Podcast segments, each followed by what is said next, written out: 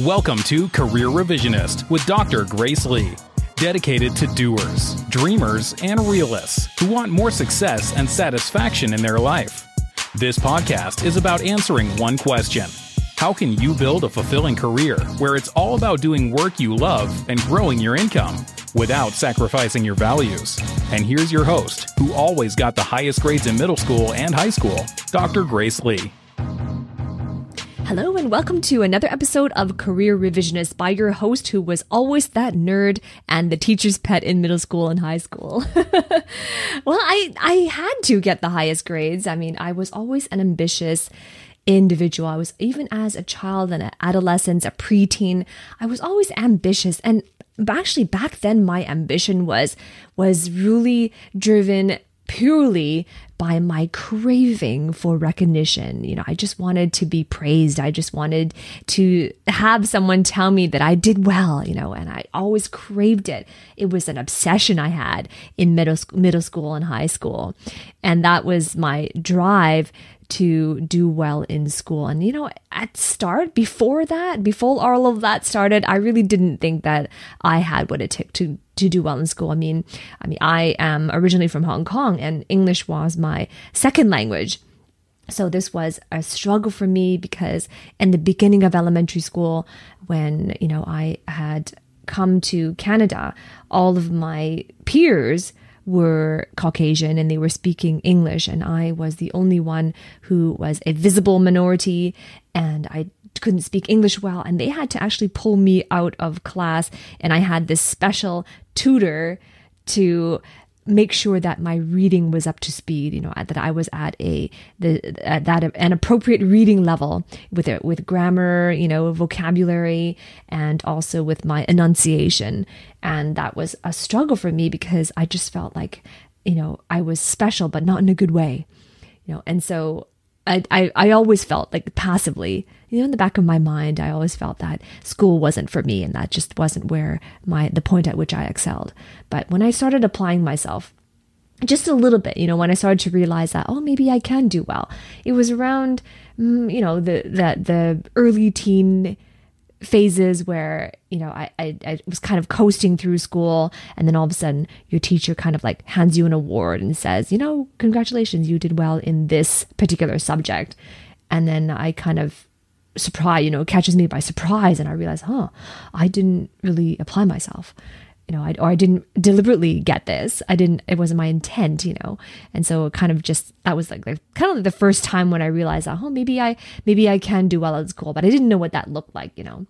But, um, anyways, that was my history. I mean, in, in high school was definitely where I started really, really excelling was in high school throughout the beginning and towards the end of high school. And that was, of course, a different stage in life where I realized that after high school was when life begins, you know, you're, you're, you're, you're 14, you're 15, 16, and, and you have this impending graduation at 17, 18 years old. And for me, it was like, oh, oh, this is it, the real world. What do I do now? You know, so it was like, um, I gotta, I gotta make sure this counts. and it made sense for me at the time to, to do well in high school because for me, it was my, you know, I, I was responsible for the rest of my life. And fast forward till today. Now I realize that the kind of the decisions you made back then didn't always make sense. You know, given who you are now and the level of self awareness that I have now, the, the, decisions I made and the way that I made my decisions way back then in my teenage years, preteen years didn't always make sense, right? But really, that is a tangent. I'm going off on a tangent today. I am not here to talk to you about grades or academia or education. That is another podcast episode. Today, I want to talk about resumes. And if you've been following my work for some time now, you know that I am not a proponent at all on the job application, you know, because I realized that job applications are something that made sense back then, you know, especially before the in the, before the introduction of the internet and, and Wi-Fi and and different uh, hiring processes. But nowadays, you know, competition is everywhere and there's too much noise in the marketplace. Companies are now starting to change the way that they hire their intake processes. And so there has been a rise in conversations about the resume. Is it still a living document? Right? So, right? So for decades, right? Resumes have been this ticket to entry into the working world, right? But they've lost their dominance because they're not re- re- they're not reflective enough of the person behind the document. They don't really reflect who that person is, right? They don't demonstrate your aspirations. They don't demonstrate who you are. And the reason why is because it's just a snapshot in time. A resume is just a static representation, a static presentation, a, a very primitive artifact of you. It doesn't really give a snapshot of how you work, and more importantly, the footprints that you've left in the world. Because up until now, when the, at the time that you sit down and you craft your resume, or at the time that you sit down and you update your resume, it's a snapshot of where you are now. And the resume leaves space for your work history, a little bit about the com- accomplishments and the achievements, measurable achievements that you've made in various job titles and positions in your previous companies that you worked for. And it leaves space for your educational background. And perhaps, if it's appropriate, a summary of qualifications at the top, right? But there's no space in there where you really do talk about the impact you've made, right? In your work history uh, to date, you have had contributions. Maybe your contributions have changed lives. Maybe your contributions have changed the way a certain industry, the trajectory of a certain industry. Maybe it has changed the team members in your organization or in your department, right? But there's no space for those things and conversations like that on a resume because it's not appropriate right? You talk about objectives, you talk about hard achievements that are measurable in numbers or dollar signs, right? But you don't talk about the footprints you've left, you know, the real snapshot of how you work. And here's the thing hiring someone is a tremendous use of resources to an employer. Think about all the resources that they use to hire someone, to intake, to bring a new person on their team, right? They have, there's an intake sequence, they have to maybe they hire HR rec- uh, representatives, maybe they hire recruiters, headhunters. There's a lot of personnel in their company, you know, internally that goes through the interview process, that maybe sifts through final resumes and that does interviews as well. You know, they they have to talk amongst themselves to to come up with this description of who they need the needs that they have, right? So there's a lot of resources. There's time resources. There's capital as well. There's personnel. All of these resources. It's a tremendous use of resources. So before they risk the time, the money, and the personnel to make the final decision, they need to be sure that they're investing in the right candidate. So way back then, before the internet happened, people looked for jobs in newspaper classifieds, right? Back then, resumes were simple. They're they were they existed in standardized formats and they focused on things like job duties and responsibilities. Right, but here's the thing today's modern technology completely changed how you submit your resume to potential employers. Sometimes, some employers, some companies, they ask you to fill out an online form instead of uploading resume. Or sometimes they just ask you to answer these questions that require thought and analysis because they want to see how you think. They want to see how you solve problems. They want to see how you approach challenges. And these questions on the form ex- is exactly they take the place of your resume. Or sometimes they still ask for a resume, but in addition to answering other value laden questions. Right? So it's not as simple as submit your resume and then we'll look at it. And then if you are the right candidate, we will reach out to you. It's not so simple anymore. It's not so black and white anymore.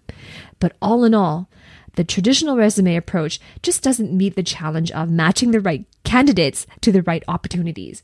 Right? That's why there's this rising amount of apps out there, companies out there who help who help other companies match candidates, right? It's to remove errors in hiring.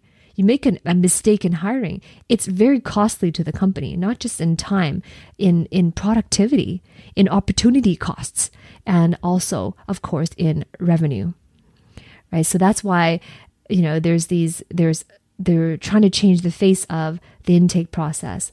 There's a lot of companies out there who offer matching services for employers looking for the right candidate.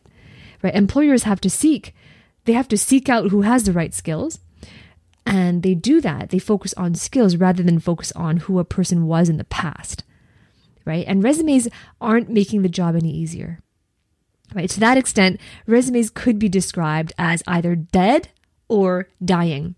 If you look at the the biggest companies out there like Google and Facebook, they the way they intake, of course, artificial intelligence is a part of it too, but the way they intake is no longer traditional job applications. Nowadays, if there are still some employers who like to see a resume, it's more of a formality than a requirement after they've done the initial screening, after they've got to know who you are, how you work, how you solve problems, and if you can meet their true needs, then they might ask to see a resume just as a checkbox to see if everything else checks out. Right? It's now more of a formality than the front line of narrowing down and whittling down candidates, right?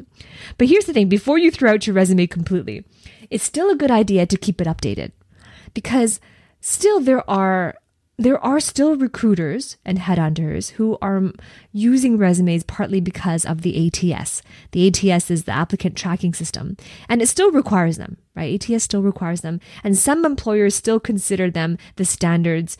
The standard, they still consider resumes the standard by which to evaluate and sort through applicants. There are still some employers who do that. And if you are out there and you want to get to that next level and you are working with a recruiter or you are working to reach out to companies and employers, it's still a good idea to have an updated resume on hand. Right? Think about, but instead of approaching it like they did back before the internet times, before newspaper classified job ads, right? Think about ways that you can make it useful right? Start with making sure your resume answers the number one most important question employers have. And here's that question. They ask you, what can you do for me? Right. So this question is analogous to that what's in it for me filter that everyone has when they're introduced to something new. Right. Think about if you as a consumer, you're you are needing, you are looking for this product, you want to buy a particular product because you have a problem that you want to solve, or you have a pain or a pain point that you want to avoid, and you are searching online for a solution, and there are several, right? So, what's the first thing you think of? You want to know what's in it for me. So, that filter, everyone has it when you're introduced to something new. What's in it for me? How will this benefit me, right? So the best way to get past this filter is to write a specific value statement that demonstrates a significant impact. Right? So I'm talking about your resume here because you don't want to do away with those completely just yet in case someone asks you for an updated version and you're scrambling. That's not what you want to, that's not the situation you want to be in. So you want to keep an updated one on hand, right? So an updated one includes answers. It includes a structure that answers the question, what can you do for them? So be specific, right? This is, this is a, a, a statement you want to include on your resume that de- demonstrates a significant impact that you've done. And now let me give you an example. Here is a specific example. It's like this increased company revenue by $5 million last fiscal year by building a sales team that brought in 10 new large business accounts. Right? So that is like, it's very specific. It demonstrates a significant impact. And reading between the lines, it also shows a footprint that you've left in the world in your contribution. Right? So if you're still not sure what to say, just think about how you can convey your likelihood to succeed in your role in your organization or your industry of interest? Right? How can you demonstrate an unmistakable drive and an unmistakable talent? Right? And make sure you adopt a format to, to suit all the new methods of submission, including an ATS, right? So when you're keeping up with all the changes in resume applications and hiring systems, you know, it's quite a headache, right? But you'll find if you haven't already that it is absolutely essential because different companies have different ways of intaking new candidates. And there's so many new ways, up and coming new ways that are on the rise as apps come out, as new approaches come out to make the right hard decision right from the get go. You know, it's to avoid the cost of making hiring mistakes. So you need to be aware of new developments like these to strengthen your ability to cope with and also to overcome associated challenges right? And i'm and and if you've been following my work for a while you know i'm not i'm definitely not a proponent of those perpetual job applications submitting endless job applications because the job because the job market now the careers right are not these long traditional 40 year tunnels. They were in the past and it made sense back then. It made sense to get a job apply, get a job, land a job, keep that job for years and decades 20, maybe even 30 years and work hard at it to earn financial stability. And it made sense back then. But today's careers are not 40 year tunnels, right? They're more like micro careers where the roles are constantly fluctuating. You might be taking on several different projects. They're more project based rather than one role you do until you retire. It's not like that anymore. And careers these days don't predictably end at age 65 right? So it's no longer a numbers game where you can just submit more application, more eyes on your resume and be invited to a, an interview and then land a job through an interview. That is moving, things are moving away towards that right? And now it's more of it's more of building relationships. It's a relationship economy. It's more adding value into your industry marketplace. And resumes just aren't cutting it in terms of being able to understand from reading it a contribution or a potential that you could have in this industry. And more so if you are transitioning to a different career direction or a different industry, more so. This is even more important that you are aware of new developments in the intake process. Right. So this is what I wanted to share with you today. And if you, if this is you and you are wondering, well, I want to know more about this this relationship economy? How do you transition into a different career direction? How do you get to that next how do you make that next career move if it's not a numbers game because you know that's what you're taught in school. If that's you and you're wondering that, join us. You know, I have something for you. I have it's called a career in, revisionist intensive and it's a, a career intensive that just takes you through the process of what to do in today's modern careers how to approach career transitions without playing that numbers game, without endless job applications, right? So see if it's for you. Go to that link, careerrevisionist.com forward slash intensive, and see if that is for you. The link is in the show notes. And of course, if you enjoyed my my podcast as well, if you enjoyed Career Revisionist, I invite you to leave a review on iTunes go to go to iTunes, leave a review for me. Your reviews are extremely important. If you're not an Apple user, I'm also on on Android. I'm also on Google Podcasts, Spotify, Spotify. Just choose your favorite platform. Go to career revision, careerrevisionist.com and choose your favorite podcast platform. Leave questions for me as well in your reviews. I listen to, I read every single one of them. I love to answer my listeners' questions on occasion, and I look forward to hanging out with you in my next podcast.